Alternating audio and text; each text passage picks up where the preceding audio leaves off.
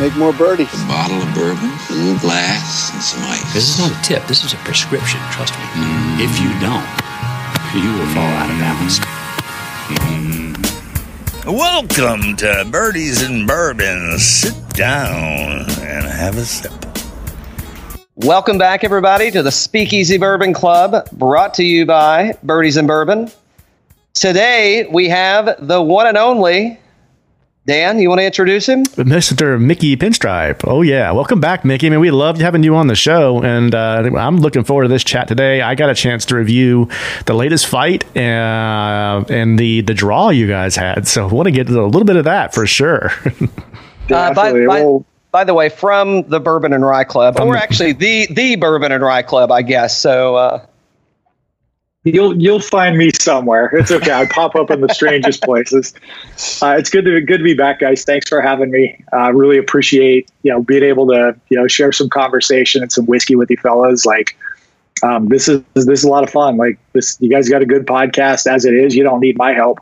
Uh, and I, I just thanks thanks again for letting me come on and, and talk shop with you.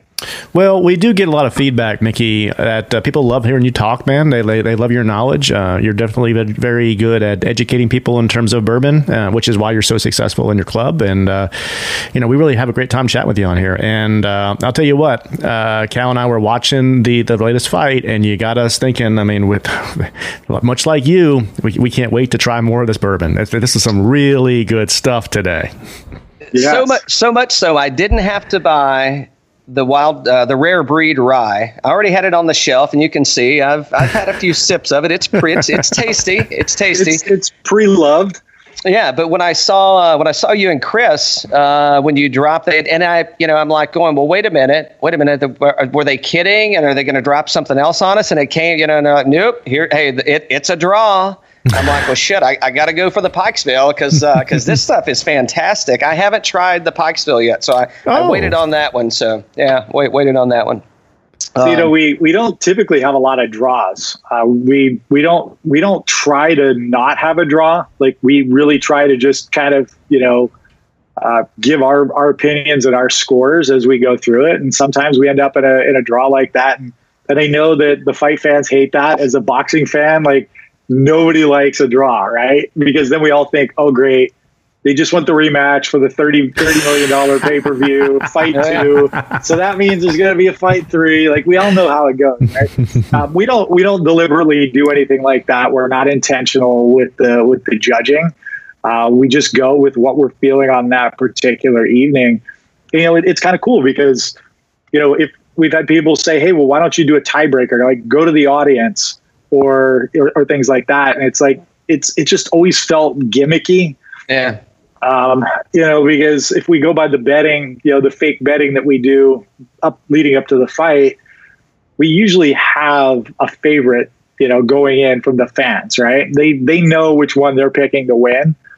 So if we go to a tiebreaker, it's already a predetermined thing. Yeah, you already know point, who's winning. Yeah. Whoever the favorite was, is, so it always just felt gimmicky and know, the the nice thing about having the occasional draws to be able to remind people, it's like, hey, you could have a really similar palette to a friend, and you could still come out a little different on any given night, even if you're tasting exactly the same thing in exactly the same way.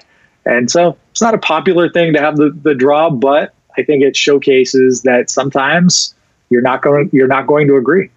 Uh, just I, I, may have had a few sips already, so just in case we didn't tell people what we were talking about, so um, so the uh, Bourbon and Rye Club and the Urban Bourbonists host a Sunday night fight, and this week uh, they featured, or this past Sunday they featured Pikesville Rye and Rare Breed Rye, and uh, they came out to a draw. So, which was again to your point, you know, talking about the uh, you know the fans or the followers and who was picking. I voted. I definitely went uh, rare breed rye. One because I haven't had Pikesville, but I'm like going shit. I, I don't know if it's really. Got, I mean, especially for a rye whiskey, I'm like I don't really think it's going to be any better. It's you know may, may not be a shoe in, but I'm like eh, it's probably going to come out ahead. I, I would imagine because I haven't you know. And you guys talked it. You know, I mean, it's uh, this. It, it was a reoccurring theme and it's you know this stuff is overlooked. It's uh, you know t- typically right. I mean, by most people. I mean, it's just not. Uh, you know, I don't know if it's. I don't know if it's. I wouldn't say it's poor marketing necessarily. It's just it doesn't have that uh, you know, Wild Turkey, Jim Beam, uh, Sazerac. I mean, it doesn't have that label behind it, I guess, that you're thinking, oh, let me go grab that off the shelf because it's a big name, you know? I, I would actually posit that Pike, Pikesville suffers from having no marketing at all. Like when when is the when have you ever gone into a bar and gone into the bathroom and seen a Pikesville sign on, on the wall? Never. Never. Never. But there's always a Beam or a Jack Daniels or yeah. something, right? There's always something somewhere. Uh, Pikesville has nothing. I've never seen a poster. I've never seen a sign. I've never seen a you know a Glencairn or anything with the Pikesville logo. Right. Um, and it's and it's got a beautiful label.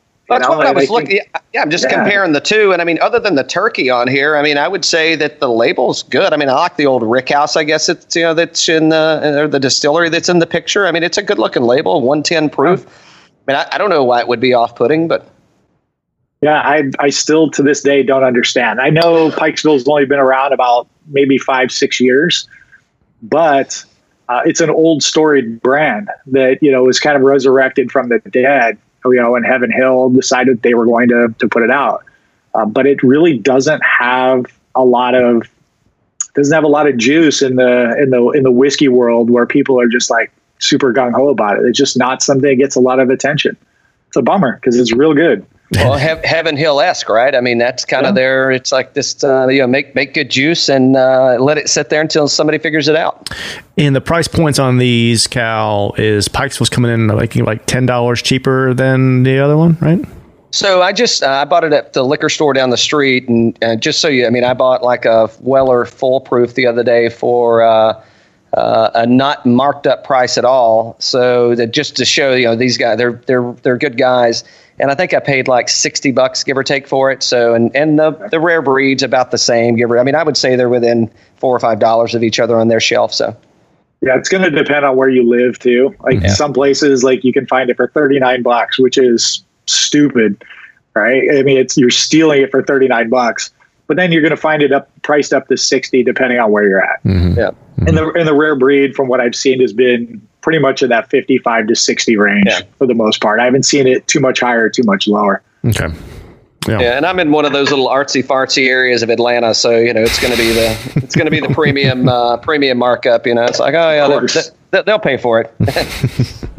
so you know we uh, w- since we've been doing uh, Sunday night fights, we've always wanted to put Pikesville in a fight back from the very earliest days because Chris and I are big fans of that rye whiskey, but we could never quite put it in a weight class with something else that made sense.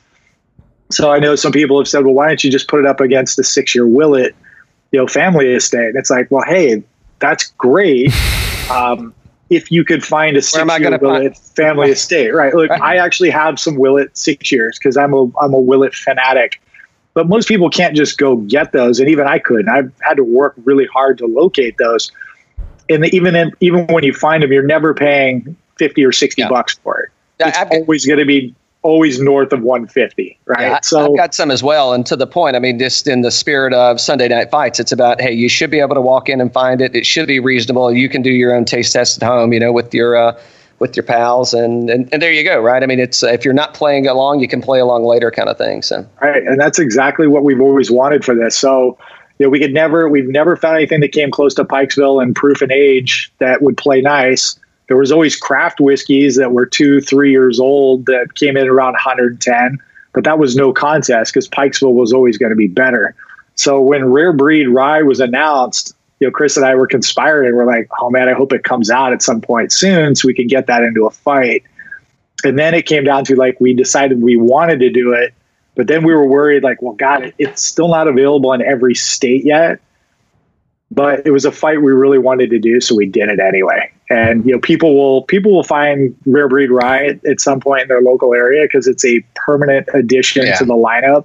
So this is not a unicorn. It's not like E.H. Taylor for Buffalo Trace, where get it now or you'll never get it. Like this is going to be on shelves permanently. Yeah. So this is, it just seemed like the right time to do it. And honestly, we were we've been dying to do it for so long. We just had to. Mm-hmm. Yeah, well, I mean, you you know, you, you picked it spot on, right? I mean, you head to head, and uh, it's so not, close. It's close it. on price. It's close on age. It's close on proof. Yeah, like it's everything we like about it. Um, I do wish it had been a little bit more available because, again, not everybody had the chance to to to pick it up before the fight. But at least they were paying attention and you know throwing in their opinions and asking questions about it too. So it was it was a good fight. Yeah, what? So I mean, you had a good showing on that, and I know you know. Hopefully, uh, your fans as well as ours are listening, and uh, maybe you know, may, behind the scenes, if it's fair. Um, but you know, like you know, in smelling these two, uh, like the I think I made a comment to you at some point in time, maybe probably multiple comments, but I made a decent comment at least. Uh, and, and I'm not saying like fair, I just mean not vulgar. but um, that rare breed, I mean, to me, that thing is like, I mean, literally, like I just put a piece of Doublemint gum in my mouth. Yeah. From the time it hits my mouth until Yeah. the time I swallow, and then like now, I haven't tasted the Pikesville yet. I'm gonna take some water because I'm still like my mouth's just exploding with spearmint, spearmint, spearmint, which I I, I like. Uh, it's it's almost which, like which it- is it- weird because that's usually my preference too. Like Yeah. I usually like if it's got mint in it, like uh, sign me up. Like I'm good to go. Um, you know, on that particular night, it just didn't quite hit home the way Pikesville did. Yeah, I'm But I- thinking if Jen was a rye, it would be uh, rare breed rye. Yeah, that's a really actually a really good take on that. Chris is from Chicago, and this rare breed, to Cal's point, it's like putting Doublemint gum in your mouth. It needs to be the official wi- uh, bourbon of Wrigley Field. Oh, Field. Wrigley Field. yes. Definitely, yes. Yeah, for sure. The rare breed rye should be the official whiskey of the Cubs. Yes. I love it. I love Uh, it. yeah, it, it, we, I'd plug them right away, man. Yeah, uh, nicely, nicely done. this is not a sponsored podcast, is it? Well, not yet. Not yet. not yet. we, we could be Cub fans, though. Yeah, we'll take we'll take that Wrigley Cubs money, right? yeah, that's, that's what we're working on. So, so you've had. Uh, is this the first bottle of rare breed rye for you, or you've had? Uh, You've had a few. First bottle. yeah, yeah, it's my first bottle of it. I've this is also a well loved bottle at this point. Okay. So, Um, so are you getting anything? Uh, well, there's a few things I want to talk about um, and get some questions. So there were some comments coming over from um, uh, some of your uh, the fight fans the other night. And I don't know if it was about this, but some people were talking about corks and such. And I know that that the uh, the wild turkey uh, rare breed, it's kind of you know, it's glued on versus the Pikesville, it's like a solid cork all the way through. And some people were talking about uh, like cork taint or cork Cork taint, sure, yeah. cork taint. Yeah. And and I I mean I'm equating that to like uh like wine, right? Mm-hmm. I, I haven't experienced that with liquor yet. so yeah, uh, there there's always a thing that comes over from the wine world of keep your corks wet. Hmm. Uh, that is not true with liquor. the higher the higher proof, uh, the higher proof stuff. If you leave it tilted on its side, keeping that that cork wet, it will rot that cork eventually. Um, and you'll see some pictures on the internet that looks like the cork is mildewed out. Uh, it looks super disgusting, and that that is that's that's high proof alcohol just destroying the cork over time. Uh, wine is a little bit different because of the lower proof, and Sure. you know you want to keep that cork wet, and it's fine, but definitely don't do it with liquor. So I mean, I, I see people sometimes with wine cabinets and things like that, and they've got alcohol in there, and I'm like, oh, don't, don't, don't, Yeah. don't keep your pappy like that. No. just don't. Hey, I'll, Yeah. I'll be right. I'll be right back. in in in for, for cork taint, you're you're not you're not gonna you're not gonna solve the cork taint issue by keeping your wine on the side versus not on the side. It's gonna be because it's infected coming out of the the, the winery, right? So so you you too, yeah, it's it's not about if it's wet or not. It's not going to do it. There's there's wineries out there that will inspect all their cork before they actually ship it or before they actually bottle it to make sure it doesn't have cork taint. The one the, the, the really high ones will do that just to make sure that's not on there. So, but yeah, don't don't to Mickey's point, don't do that for sure. Yeah, don't do that. Uh, the the interesting thing, like so, for uh, rare breed, uh, the bourbon in particular. Obviously, it's my first one of their rides, but I've gone through many of the rare breed bourbons. The corks typically don't survive. Um, it's a because it's a thin neck on the bottle. The cork is thin. It's got the big topper. Uh, it does pop nicely, but I think it's just if you if you use it a lot, some of us do uh, you end up you end up stressing that cork out and you break them. Um, you know, so just be careful with your rare breed corks as you're popping bottles. Uh, they are not built to last. Yeah, Yeah, you Uh, guys so- were mentioning that on the show, the difference between the different corks and all that. And synthetic, do not go synthetic, right? So you know, I used to I, I used to be a staunch traditionalist when it came to cork. Uh, like if it didn't have cork, it was crap. uh, if it was a twist off, it was crap. Uh, you know, and if it had synthetic, oh, that was the worst. Um, you know, I, I think a lot of us keep our whiskey a lot longer than we used to, uh, as especially as people develop bigger selections or collections. Uh, in that regard, I'm actually a fan of the synthetic cork because it will stand the test of time, and you won't have to worry about you know the cork you know drying out or breaking, disintegrating in your bottle. You have a couple of older wax top willets, and those corks are questionable. And uh, so what I've done is I've actually replaced them with the synthetic willet tops. Uh, it doesn't look as nice, it, you know, it looks kind of hokey, but I also know that those are some bottles that probably have at least another decade. And I know that with the synthetic cork, there's not going to be any air getting in or out. So and pick- in theory, the twist tops are the best because they let nothing in or out. So, right. yeah, you get a good seal on that for sure. Yeah. yep.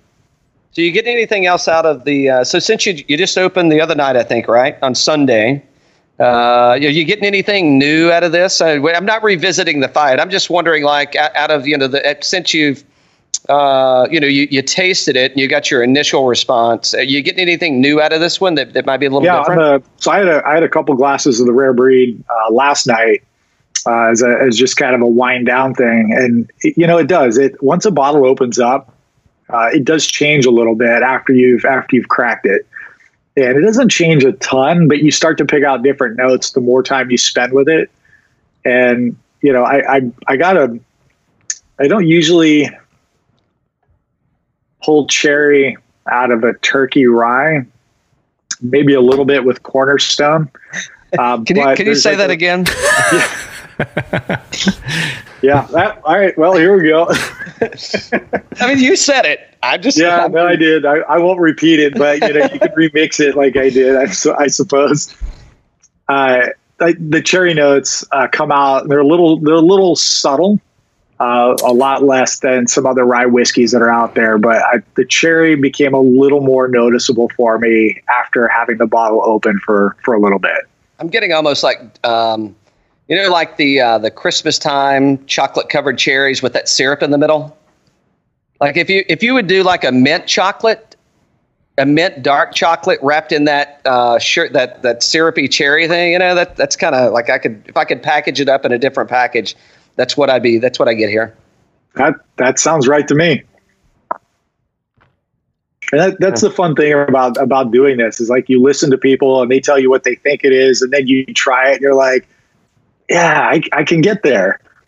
Or you're like, damn, I have no idea what this dude is talking about. You know, but that's the but that's the fun thing about drinking, you know, whiskey like we do is eventually you'll get there as you start to really focus on the notes you get. Um, And yeah, I hate to sound I hate to sound like a like a tasting snob because I'm really not. Um, I, I think that whatever note you get out of a whiskey, if you like that note, good. Yeah. That's great. Well, Like- that You can't get you can't get cherry marzipan. Don't worry about it. If you get the caramel and vanilla and that's what you like, awesome. Enjoy it. Yeah, so that, that's a good point. So I, I've drank a lot. I haven't tasted a lot. Um, that, that makes sense, right?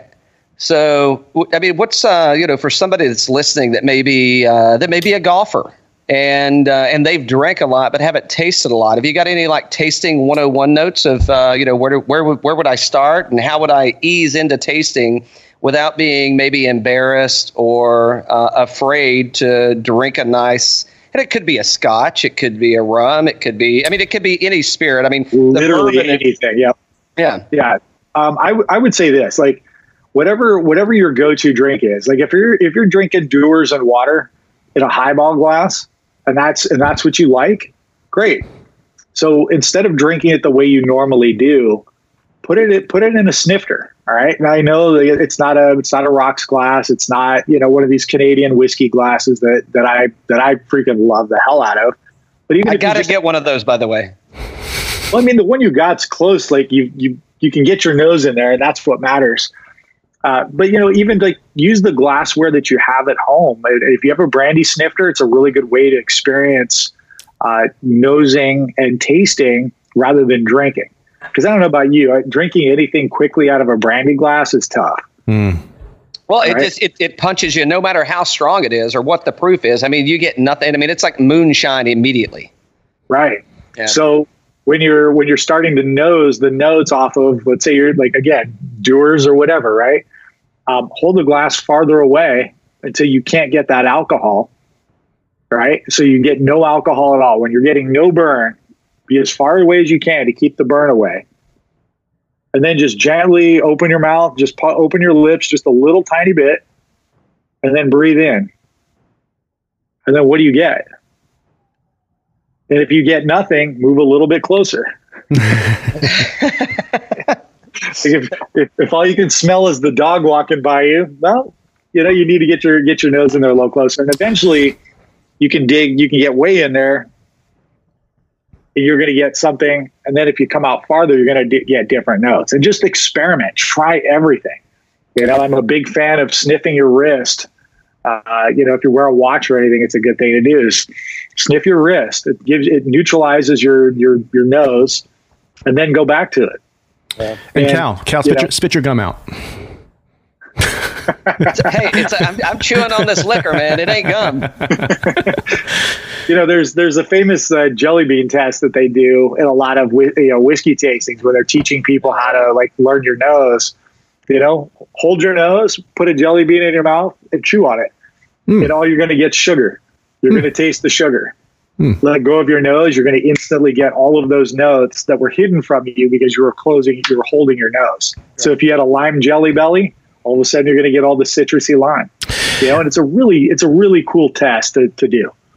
Hey, uh, Mickey, off off topic question. Cal, allow me one, please. Can I get one? All right, thank you. Maybe, Um, maybe. So, if it's a good, if it's a good one. so, Mickey, how do you take your coffee in the morning, or do you drink Uh, coffee? I take, I do. I drink uh, cold brew or um, or espresso, uh, black. okay, Maybe a splash of coconut milk, maybe, but no sugar at all. okay. I'm just curious. Yep. You know, I mean, because obviously, Cal, I mean, we, we talked about it offline, but he and I are coffee snobs. Sounds like you kind of are too, in a way. so when, when you start tasting these things and you start developing that kind of palate for notes and just the, the fun that's a, around that, you kind of do it in different experiences in life in terms of like coffee, wine, food, that kind of thing, right? So I was just curious how you drink your coffee because I'm, I'm a pour over guy. I do macchiatos, small macchiatos, that kind of thing. So, you know. Uh, Would you like a small, medium, or large macchiato? I gotta go. I gotta go. Actually, just cancel the order.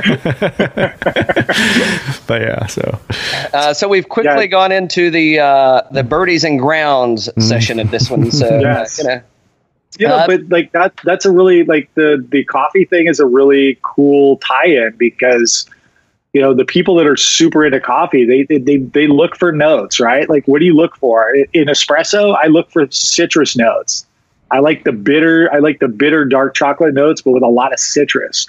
Uh, typically i like dark chocolate notes in my whiskey. Interestingly i don't really like the citrus as much in my whiskey as i do my espresso but you start to you can build your palate through food also and go well okay uh, cool i know certain flavors i really like.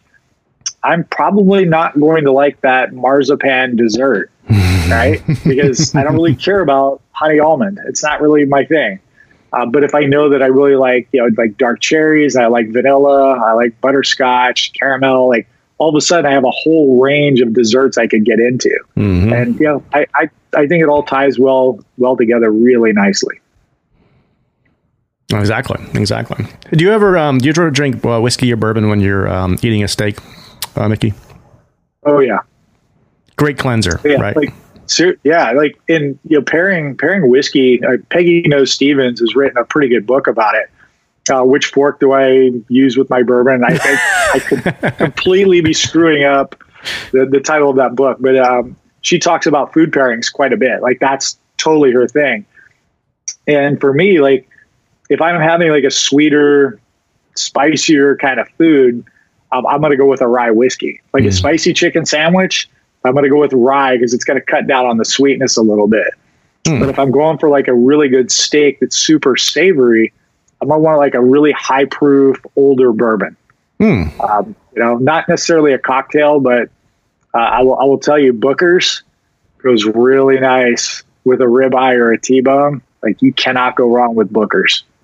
But I sent Dan a uh, sample of Little Book, uh, so Oh, I he's, do he's have that. dying to get into that. I think. I might do it next year because I don't have the other bourbon you guys got. So, um, Adam Perry, Adam Perry Lang says the same thing. Uh, Mickey, he says uh, one of the best things to drink while everybody, everybody historically, right? People will say when you're eating a steak, a red wine like a Cabernet, something like that, right? Adam Perry Lang said you can do that, but also a bourbon or a whiskey goes fantastic with a steak because it will, it'll, it'll, uh, you know, correct your palate between the taste and let you kind of just continue to have that same feeling over and over again or whatnot. So it's it's pretty pretty interesting what you said about that for sure. It's a great thing to do if, if you're in Vegas or a nice fancy restaurant. Yeah, look, they're they're gonna jack you up for tourist pricing on the on the glass of whiskey. Just do it. You're there, right? Like just get that get that good high proof bourbon with your steak, and it'll it'll it'll change the way you look at what you pair your food with. Agreed. Agreed. So I can see um, absolutely. I'm, I'm switching, uh, Dan. That was a horrible topic. I don't know why you brought it up. I'm getting back on track here. Good lord, why would you do something like that, We're, Dan? we're gonna go I'm, into I'm, I'm surprised he hasn't hung up yet. Oh, hey, I like talking food and coffee too. no so- no the last time. He, Hey, he Cal, just the- can't he just can't figure out where the end button is. The, That's la- all. the last time we spoke with Mickey, he said he likes to deep dive on on on to- I know, topics. He said I'll he go off on tangents all day. he Like, wants the tangents. Well, hold on. Yep. Let, let me let me go back to something. Let me go back to something before we lose the uh, before we lose their listeners that may be listening. They're all Sunday on Night Omaha Fights. Steaks right now, ordering steaks. They're ordering steaks. I know. God, Pikes, so much Pikes, Pikes. Pikesville, Pikesville. Pikesville So- steaks. So, Pikes, exactly. So I, I've already uh, I've been sampling quite a bit. If you can't hear, you will shortly. Um, I can see why this was a draw, but I think that they are like I I, I would say if you like Pikesville, I wouldn't necessarily steer you to the rare breed rye. And vice versa, because I mean, I I've got like night and day, and I didn't uh, get to catch the end. I may have imbibed. I, I just got back from a big golf trip, so uh, I may have dipped out a little early, and I didn't find out who won. Uh, but I, I had a rough few days. So uh, with the and it was all guys that um, uh, what everybody's got like two or three kids except for me. And uh, it was uh, let's just say it was a good time. So anyway, uh, we're, let me get, let me get I, I digress. So like two completely different i mean everything. Nose taste finish everything. I mean i would say night and day. I mean if you're really digging into it like you can you can i could search and find some similarities between the two but i really have to search and the prominent tastes that i get or or um, notes that i get are not there between the two. That's the whole point. Um, they're they're they're slightly different styles. Um, they're two different distilleries, yeah and you know it, it really does come down to palate preference. And some nights your palate is off, or your palate is actually more interested in a in a sweeter a sweeter glass than it is like a more astringent. I, I know that word kind of invokes like witch hazel, uh, which is not really what it means. It's more barrel tannins, uh, like like the Yeah. breed has. You know, look if we if we did these fights, the same fighters five nights a week, we'd probably come up with different, different. Yeah. outcomes at least two or three times, right? Uh, because it's going to come down to just where you're at on that particular day.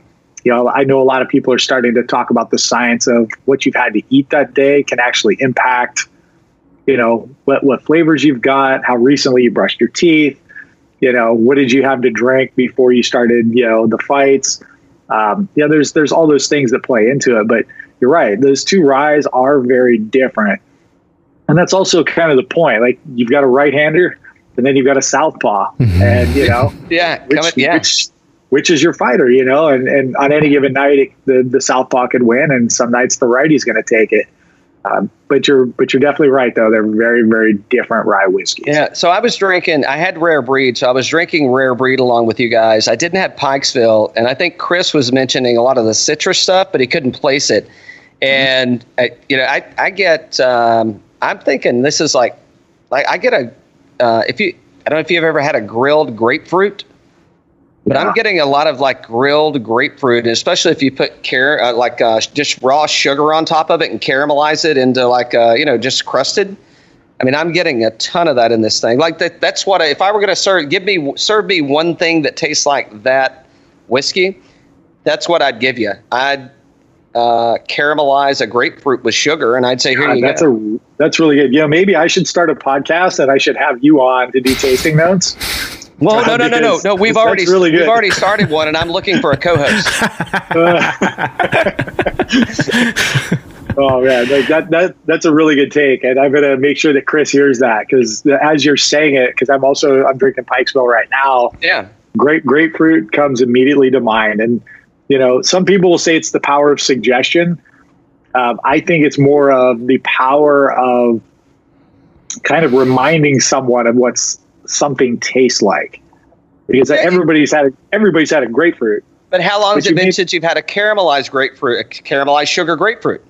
Right. And so I can put together what caramelized sugar tastes like, and I can put together a grapefruit and kind of tie those together. And so right now, you're right. Like that note is right Yeah. there.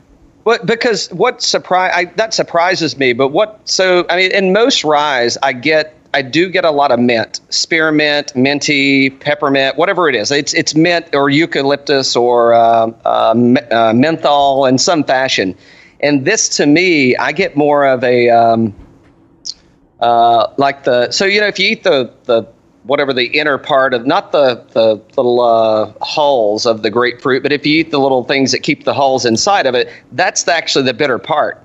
And it's almost like that that's make, giving me the minty taste uh, versus like again this one is like straight up Wrigley Field, man. Ri- hey, Wrigley Field, if you're listening, actually Wild Turkey's listening, and they just said uh, thank you. We'll take our brand and we'll go uh, get our own Yeah, we'll, sponsorship. we'll send we'll send McConaughey over there. We'll, we'll get that going. I would love. Just just let me go with him. Just let me go with him. All right, all right, all right. oh, good stuff. Your blood dropped out again, but I got a I got a fresh one here. Cool. Oh yeah, you're good, man. No worries. So yeah, like getting uh, brand ambassadors do a really good job. Uh, they probably don't need our help. Yeah, that's true. That's true. Well, that's what they think. Um, but yeah, I mean, but yeah, equally good. I, I can see how you pulled a draw on this one for sure. Uh, I would I wouldn't argue with you that uh, it, it would be uh, to me it would be, and you were doing it in a different setting. To me, it would just be um, kind of what you were just going through. What am I having to eat? What am I doing? Where am I going? And uh, you know what's uh, what fits the palate tonight. So, So, so you're going to sell Pikesville to uh, Derek Jeter down at the uh, the Marlins down there, right? There you go. anything's possible. Hey, there you go. I think more. I think more former ball players need some alcohol brands. It's true. Maybe they could. Maybe they could partner with uh, Heaven Hill for a little marketing. There you There go. you go. There you go. Uh, hey, well, let's get into this one. So, uh, Mickey, you got some things to bring up, and it's um, I think we've got a big week coming up or a big day coming up. Uh, t- is it tomorrow uh, or uh, Wednesday? So uh, Wednesday, we're going to be making an announcement um, on a pretty big giveaway that we're going to be doing. Uh, Sunday, this coming Sunday is is going to be the one year anniversary of us doing Sunday Night Fights. Congrats, man. Cheers. Yeah, cheers. Yeah, I mean, you know, we we started it as kind of a just a little thing that we did, and we never knew it was going to stick around as long as it did. And you know, we didn't really know that we were going to be interested in continuing to do a thing, or people would even want to watch it. Um, and we're glad that they do because we love doing it. We have not lost our love of sitting down and, and putting two putting two whiskeys up against one another. So what we're going to be doing is we're going to be fighting. Uh, we're going to have kind of a kind of a crazy one. It's going to be early times bottled and bond Mm. versus old tub bottled and bond. Mm.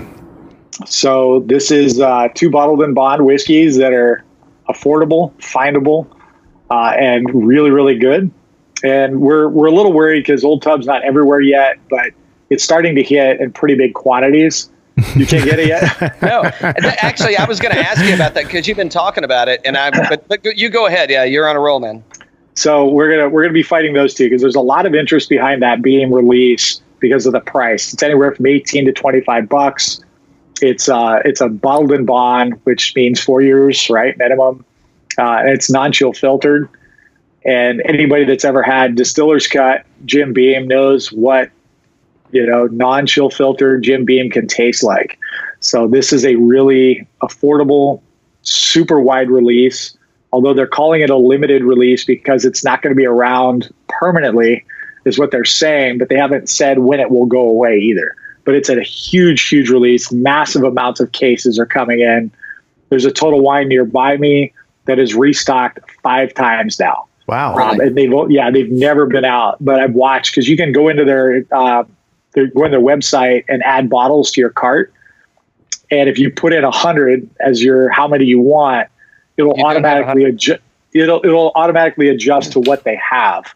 Um, so the lowest I've seen them is about a dozen, and then checking it the next day, they're back up to a couple hundred bottles. So Wow. you know, the shipments are coming in. So it, it should be a really good fight.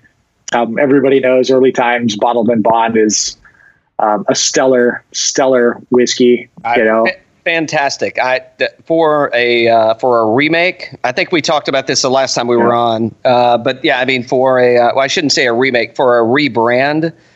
Uh, I, I can't imagine anybody sitting back looking, uh, going, "I need to do exactly what they just did." I mean that it, they they they nailed it all the way around, man. Reasonable price, great label, great juice. I mean, you, uh, can you say anything negative about it? uh, the fact that Buffalo Trace bought it. Um, and you know like that I can, but the whiskey itself, no. I mean, it's got the label, it's got flavor, it smells good, it finishes great. Um, it was a winner on one of our Sunday night fights before, so it's, Yeah, but if, but if but if Buffalo Trace doesn't buy it, you don't have it. Well, with Buffalo Trace, with, I mean, they're probably going to rebrand it again and charge more, and then it'll be allocated. Like, That's pretty much what's going to happen. That's why I'm buying all the ima- cases. right? Try to get it. Try to get it if you can now, because uh, it will not. It will definitely not taste the way it does. Yeah. Because different mash bills. Yeah. So that's that's going to be our fight. Your listeners are hearing it first. We haven't even announced this to to our uh, fight fans yet, so you know, um, and nobody else does right now. Heard it Um, here. We're also, also going to be doing a pretty substantially big uh, giveaway that we're going to be announcing tomorrow as well. Well, we have a couple of sponsors for our, our fight nights. They donate everything that they do. Uh, Joey Two Spikes does some really cool whiskey related prints, and then Whiskey Links and more does all kinds of custom, you know, uh, things like you know uh, cuff links, flasks, wallet clips, all kinds of things like that. Cool. He uses um, the brands and labels on on his stuff, and he custom custom makes the stuff. So we're going to be doing a huge giveaway of, of prize packages from both of them. Um, we're also going to be doing a custom fighting cock bottle and label that nobody has seen yet. Cool. Uh, and the reason we're doing fighting cock, it was our first winner on Sunday Night Fights. So it was, Of, uh, hey, of course it was. yeah, it was. Uh, we, that's what started it all. It was Wild Turkey 101 versus Fighting Cock, and Fighting Cock won. So uh, we're going to do custom bottles. Uh, so they will be refills. Uh, it's just there's no way around it. I wanted to put it in a different looking bottle, kind of a as a thumbing my nose to Heaven Hill for not giving that beautiful whiskey, um, you know, a better label and a better bottle. Um, so I mean, we're going to be even this is a better label than Totally. Fighting Cock. And but I mean, you you couldn't really put this against Fighting Cock, but if you did, I would go Fighting Cock. We could do that right now if you want to. we might not walk out of here alive. we could edit it out. So yeah, there's uh, there's going to be a, quite a few prize packages that we're going to do, um, and it's just it's going to be super fun. I think people are going to be surprised. Uh, the the label that I got made uh, for the fighting cock bottle is really cool. Um, you know, just I think it's going to be fun, and hopefully it'll, like I said, it'll show Heaven Hill that they can do better than what they do. Royalties? Uh, yeah, so it's it's my bottle that I that I'm paying for. So it's not like uh, they're giving me anything to give away. Um, if they're not going to want to use the label, because I'm sure they've got people far more talented than myself to, to to make something. But I thought it was a cool tribute to the people that have worked so hard on Sunday night fights, including like Bourbon in Indiana, Picks and Pours, um, Bourbon at Heart. Like we've we've got a lot of friends and supporters that help us, and so we put their logos in the label too. So Oh, it was very cool. kind of a nice way to kind of give back and, and celebrate. And they don't know this yet, Yeah. uh, but I'm also going to be giving each one of uh, the supporters of Sunday Night Fights one of their own custom models. Very cool. Very oh, cool. sweet man. Yeah, Yeah. nice. They don't know that yet. Yeah, exactly. No, yeah, no, no, no, no. Yeah, this, this is being released on uh, September the. yeah, we'll, we'll carve that No, so, so Mickey, all this is going to be out. Fine. exactly. All this is going to be. You can you're going to announce this. Chris and yourself are going to announce it on the gram tomorrow uh, on Wednesday under the Bourbon Rye Club and the Urban Bourbonist. Correct. Yeah, we're going to actually host the entire contest through Sunday Night Fights, Mhm. um, the Instagram account at Sunday Night Fights. Mhm. Uh, because one of the things we ultimately want to do is we want to get to a point where Sunday Night Fights is kind of the the hub for it, where we will then be able to link to YouTube and things like that as we start to branch out into different video platforms other than just Instagram Live and IGTV. hmm Very cool. Very cool. That's exciting news, man. Hey, congrats on a year. And uh, hey, what a what a what a fun little week coming up for you guys, or a fun contest coming up for you guys for sure. It's going to be fun. It's going to be a lot of work though because we expect quite a few people to to enter. Um, but we're going to do the we're going to do the drawing live after the fight's over. So kind of little Sunday night fights after dark. We'll be doing the the contest winners too. Very cool. I don't have a golf trip this week, so I may uh, I may make it through the whole fight. So uh, you never know. exactly. Um, but so, so I mean that that's I just blended these two by the way, just to see what. Uh, It's what- actually what- a good blend. Yeah, well, that's what I'm thinking because like this Yep. one's so like the way I expect a rye to be, and this is not the way I expect a rye to be. I mean, I would imagine I'm, I'm going to fill a decanter up when we get off the uh, when we quit recording this. So It's going to have its sure. own custom. yeah, I think I'm going to go like uh, like 60 or 70 percent Pikesville, and I'm going to go uh, 30 or 40 percent rare breed. I think that's gonna that'll mellow this out. Uh, not that it needs to be, but I think uh, this higher proof it's going to keep it higher proof, and it's going to put the mint and uh, kind of push into this one. So I think it's going to be pretty tasty. Yep, I think I think that's going to be a blend that you're going to enjoy doing. Hey, Mickey. So, um, you know, one of the things that uh, you mentioned there, coming up on a year now, and you know, Cal and I talk about this quite a bit too. If you're not looking backward and looking at like some of your earlier videos, you mentioned the Kickin' Chicken was the first one for the victory, Yep. and looking back and going, "Ooh, man, that was rough. Maybe we yeah, we were really bad back then."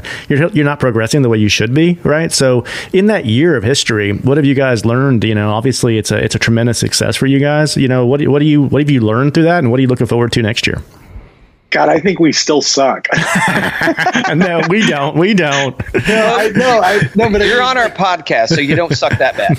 I, I look, I appreciate that, but I mean, that's always the thing that that's on my mind is like, I, like I, I look at Chris sometimes during the fight. I'm like, why the fuck does anybody watch this? Like, it's just two idiots, you know, on, on the north and uh, northern and southern parts of the United States talking whiskey on the internet. Like, why would anybody care about this? And I'm glad they do because I know I do, and I know that Chris really cares. And you know, you know, how have we progressed? I think that we stopped trying to be like I think initially early on, at least me, and I'm not going to speak for Chris, but I think there was pressure that I put on myself to really kind of be in that more of that reviewer kind of mentality, you know, like I was in my head like a point system or Mhm. Am I getting the right tasting notes? Am I able to? Be, and I, I was worried about all of this stuff that ultimately nobody cared about. And I think that we just we we started to get more interactive with the audience as we went along. Um, some people talk mad shit that you know what's going on. you know, Courtney, you know, from Picks and Pours is always saying something to, to get me off, you know, off topic. um, and I, and that's the thing. Like that's the stuff that I think that we've found our our comfort level with, and it's become less of we've got to get this perfect show that people are going to be super engaged with, that people are going to want to tune in, you know, every week or two to, to watch. Like we stop worrying about that stuff, and just kind of being ourselves. Uh, I'll be honest, the, the the two idiots you see on nights, that's who we are. Like, Hold on, hold on, Dan. Did he just call us two idiots? I think so. No. I, I, I, I will accept that. yeah, we were called worse. that's that's the thing. It's like it, it's it's fun. We enjoy it, and I think as long as we enjoy it, we will keep trying to to make sure that it's that it's least entertaining and interesting to watch. Uh, and you know what? When it's not, we'll give up the ghost and let it go. You know, people Yeah. are just like, "Oh, this is repetitive," or you know, you guys know what the hell you're talking about. Yeah, cool. You know, uh, if if it's just not something that we're enjoying, we'll we'll wrap it. hmm But here we are a year later. I mean, I didn't think it would go four fights Yeah. you know, and we've gone quite a few. So I, I think that over the next year, I think we'd like to branch out more, like I said earlier on, about getting onto a video platform Mhm, mhm. that allows more engagement with the audience, is less quirky and clunky, and just you know, you get the quality's better. I, I just I think that that's going to be our next move. Cool. Although we really do love the Instagram format because that's that's our home. That's our home base. Like we don't have big Facebook pages. We don't have you know big websites. We don't have any of that. And Instagram's our home, and we like it. Yeah. So we'll see what the we'll see what the year does. There may be at some point a Sunday night fights barrel pick, um, but there may be something in the works down the line where we start doing some some other fun stuff that's extracurricular. That's really cool. We'd love to see a barrel pick from you guys for sure. Couldn't wait to see. I, I know Chris. Uh, he couldn't join us this month because he had some other things going on, but he recently had some stuff, some interesting stuff going on in Chicago of his own. There, didn't he? It Yeah. I, I'd rather t- I'd rather taste it than see it. There it is. There So, yeah, is. that's uh, this is Chris's barrel pick of Union Horse, which is uh, out of Kansas. And don't turn your nose up, folks. I I know it's Kansas, um, but it's uh, really great whiskey, and it's their own whiskey. They're not sourcing. Um, and I will say this: like I've picked a few barrels in my time. Chris picked a winner. Mm, Like this is this is a magic. This is a magic pick, and I don't say that because he's my friend. yeah. Um, he even told me, he's like, look, if you don't like it, I'll understand. Just tell me what you think. And I, I it's phenomenal. He did, he did a great job. Hey, Mickey, maybe for people that are just listening, if they're not watching us on YouTube, uh, you want to, it's Reunion Horse and uh, what's the, So it's Union Horse, uh, and it, he picked a barrel proof rye whiskey, um, and it's insane. It's it's 122.72 proof, and it is almost six years old. So it's pretty much five years, ten or eleven months, depending on when it came out. Um, it's different than most rye whiskey. So a lot of people are accustomed to Indiana rye, it's MGP, Yep. uh, or or a lot of Kentucky ryes. This has its own profile, but it's unmistakably rye whiskey, but it's a lot of cherries. So if you like a really Oh, dark, dark man. cherry, it's so freaking good. That sounds amazing. Yeah, that sounds amazing. I, I, I got a little busy there for uh, um, when he did that, and I, I when I finally got up and away from some of this stuff that was kind of crushing me, I was like, "What? What just happened? What? What did he do? This is, looks amazing." So I can't wait to have him on and talk about it because um, just knowing him and his tasting notes, and you know how you and him talk, and and you know how your palates have developed over time, I can only imagine how good it is. And yeah, congrats to him, man. I look forward to talking to him more I, about that. I'm super, super happy for him. And I think the, I'm not sure if the store that did the pick is sold out yet. Mhm. Um, but I think that day one, they sold a ton of it. Cool. wh- wh- and where is the store in Chicago? Yeah. Yeah. So uh, the, the crazy thing is, if you think about it, like this is a Kansas whiskey, Mhm. right? Being sold outside of Kansas. And it's a barrel selection. And they were able to move a large quantity of it. Like Yeah. that's pretty freaking cool. Very Yeah. cool. Very cool. Yeah. Okay, hey, uh, hopefully we'll have him on um, in September when you guys come back on for your for your update for the fight you just announced, um, and then he can kind of shed some more light on on that and you know how that process worked and uh, and all that. So it's an awesome job by him for sure. I'll try to hang on to some of this and not drink it all before that so we can taste. Don't send Cal any. uh, hey, but it is on a serious. And on back to, I'm, I'm, I'm, I'm really regressing here. I know uh, we're probably going to wrap up in a minute, but uh, like I'm going I, now that I'm back into this blend. I'm like the blend wins. I mean that is That's uh, that's definitely getting decanted tonight, and that is uh, that that's just. I mean, that I don't know how it could get much better.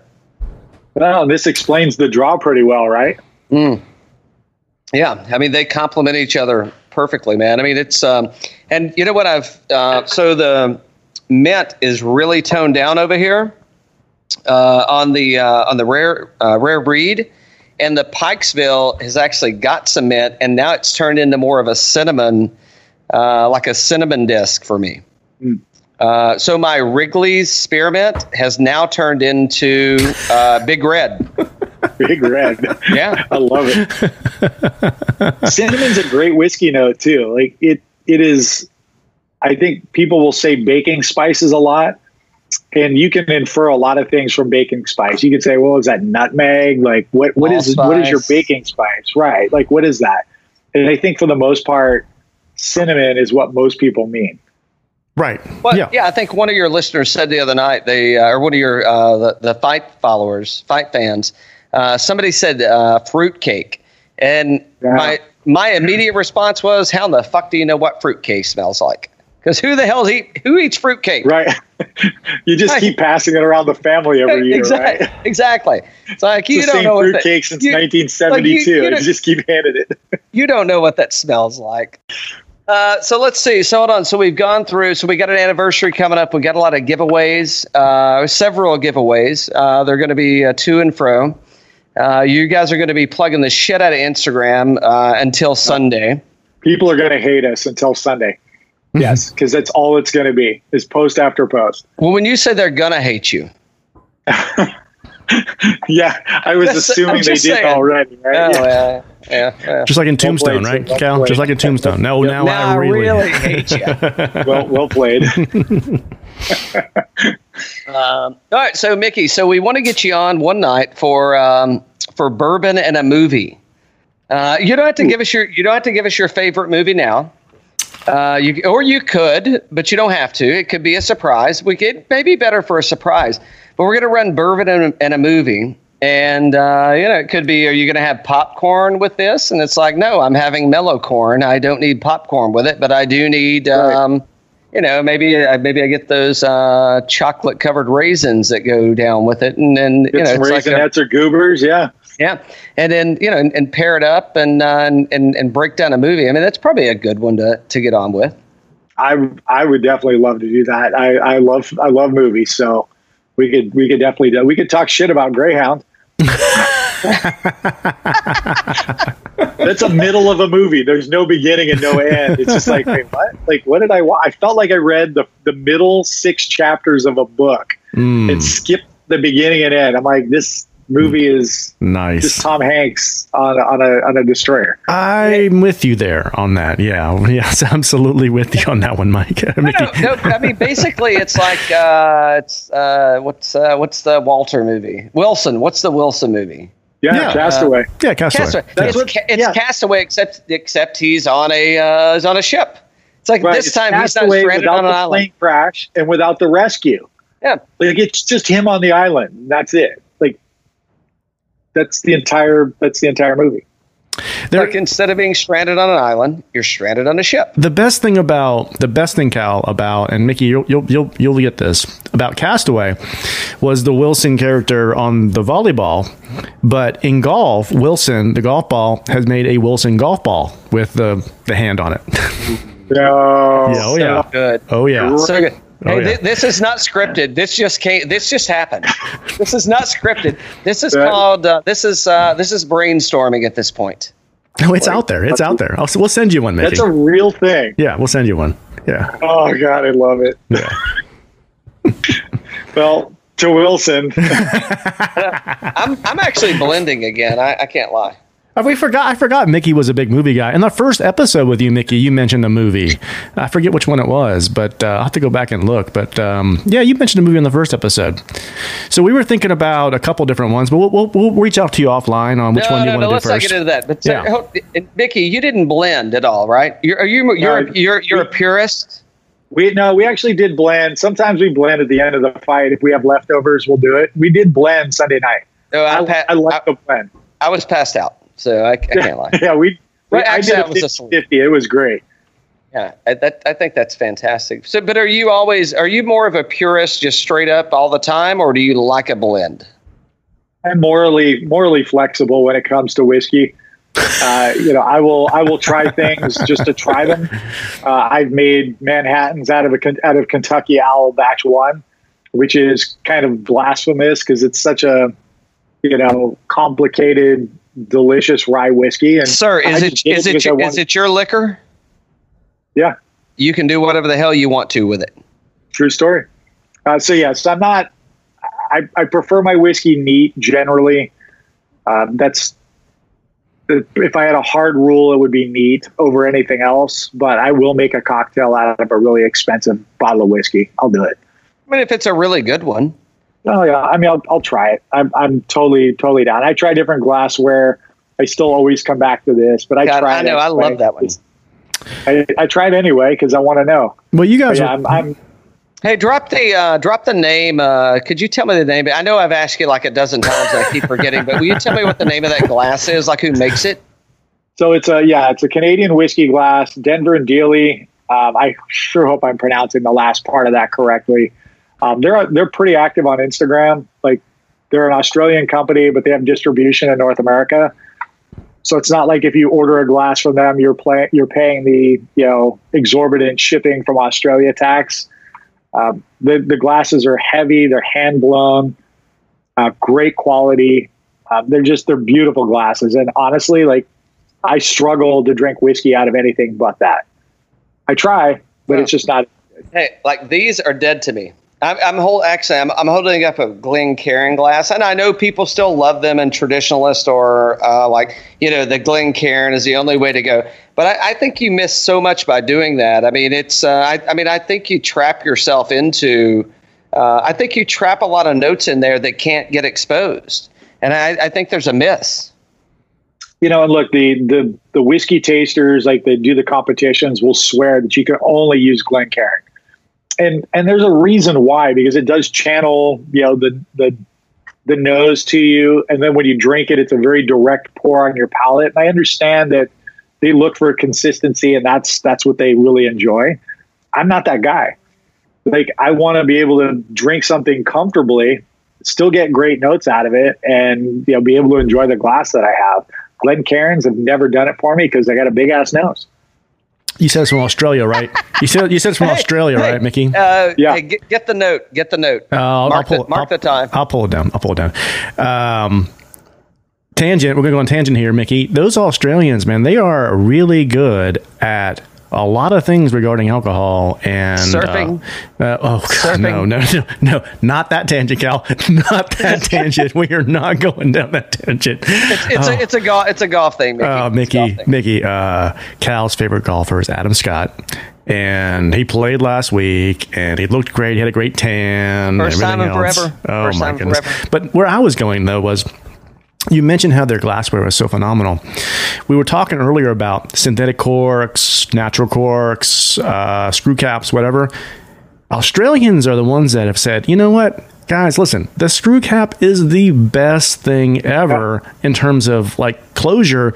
We're going to use it on our best wines. We're not we're not messing around with synthetic corks or real corks. We're going screw cap, and it doesn't matter how good the wine is. This is what we're going to use. Why would you want to buy a device to open a bottle of alcohol when we, this is better than that? So, you know, there's screw caps in, in Australia for wines. It's all over the place. They, they've been pioneering that and it's been phenomenal. Yeah, but they're not making booze. They are, they're making wine. Oh, they are. Oh, they're making whiskey too. Who are they? Yeah, there's a. Uh, you can't get it because it's only down down under, but there's a Tasmanian rye whiskey that I would kill to get my hands on. And it's a small little distillery, and I forget the name, and so I apologize to that distillery, but they are making whiskey down there. Um, it's exorbitantly expensive for them to do so because they still pay that crazy Australian alcoholics tax. You know, that's that's really what it is. Like their their whiskey is taxed, all their liquor's taxed so heavily because their society Yes. probably drinks a little more than they should, uh, and also like a lot of the American exports uh, are proofed way down. Yep. So some things that are ninety proof here end up there at eighty. Uh, and even Jim Beam has a 74 proof white label, Wow. which would be you couldn't sell in the United States because it doesn't qualify as bourbon anymore because it's not at least 80 proof. Yeah, you But can yeah, give they- it. A, you could give it away. Maybe. Maybe. I, don't, I don't even know if you. Maybe. Right. Yeah. Right. Yeah, I mean, tr- imagine a 74 proof Jim Beam. Mm-mm. No, Uh, it's no. like, it's like I- why would you want that? I, I don't even want like regular Jim Beam anyway. Right. There's better Jim Beam. Yeah, exactly. Better Beam products. Yeah, for sure. Yeah, I, w- I would run from that. But you're right. The Aussies, the Aussies are smart. They're they're like, yeah, we're going to do screw caps. It it seals tight. Mm-hmm. There's less breakage. It's less expensive to manufacture. We're not charging you extra for the cork. Yeah, makes sense. Absolutely. No, that, Well, very, very innovative. Very innovative. Yeah. That's all I'm saying. Yeah. Yeah, the Japanese haven't gone there yet. So when they do, then I'll think because I, I think they're doing. Uh, I think we're. Do you think we're racing to catch up with the Japanese? I think America is so far behind in that Scotch style of whiskey that the Japanese have really perfected. Um, I, I think that there's some all there's some small craft distilleries in the United States that are toying with stuff like that. Look, America, United States does bourbon really well. Um, you know, we, we do rye really well. I don't know that we need to go and try to compete with Japanese whiskey or Irish or even Scotch. To be honest, like most American, North American, you know, uh, single malts, they're they're okay. You're, you're not gonna you're not gonna go and get a St. George, you know, from California I get a single malt and go, wow, I'm gonna this is gonna replace my Macallan. Mhm. You know, you're just you're not going to do that. You may have some St. George, but it's not going to replace anything. Yeah. And I think that the Japanese can't do bourbon. They can't do rye. You know, the Scotland can't either. You know, the French have been trying to do all kinds of strange whiskeys, and none of them none of them come close to what we do, and that's okay. We can't we can't do you know some of the insane scotches that are coming out of you know the northern part of the UK. Like, there's no way we can compete. They're just very different styles, and it should be okay that each country has their own regional awesome. Exactly. That's, it, that, that's that's what it's all about, right, Mickey? It's all about the the, the, the differences and the different cultures and what they're able to be best at. And uh, yeah, I, I think I think that I don't think they should be able to do a great bourbon, et cetera, right? So yeah, so like funny too, like in San Diego because it's a big naval, you know, naval base. Everybody down there, all they want is Japanese whiskey. mm, You know, because they've been there. It, They've well, been they, there. they've been sitting over there drink, drinking Japanese whiskey, and they're like, "Shit, man! I mean, they- this is good shit, and it's good. Excuse me, good juice, and uh, like I, I, and it's it's not expensive, Yeah. and it like it's better than the bottom shelf. And, and I don't want to say the JD name on here, but it, it or the JB name, but it's it's better than the bottom shelf. The bottom shelf over there is like at least middle shelf over here. Correct. I, I, would have to. I would have to agree with you there. Like the Japanese don't drink crap. Yeah, it's like why would you? Yeah, They will. Yeah, they're not going to do it. no, it's called Although sake. do yeah, and you can drink a lot of that. Yeah, yeah. I mean, it, yeah, it's an interesting thing that's uh, that's progressing, and we'll see how we make it through it. But um, um, well, man, I- gosh, this was a ton of fun. All I can say about that, this is a ton of fun, Mickey. Um, and uh, hey, I think we got some some sports teams. Some uh, you know, they, we got the the Marlins and the Cubs some new bourbon for their for their um, stadiums. I think we've set them up. And uh, Cal, uh, anything other any other closing comments there, bud? Uh, all I would say is uh, make sure to follow Sunday Night Fights. I don't want to steal Mickey's thunder because he may want to close, but uh, it's a big year for them, and I really do appreciate uh, Mickey Pinstripes for coming on, even though it could be Mikey on the uh, other show. Give them a follow, give them a listen, and uh, it's it's a great time, a great time on Sunday night. So uh, uh, other than that. I see why you picked it uh, a draw, and I'd say blend them, and nobody has to fight about it.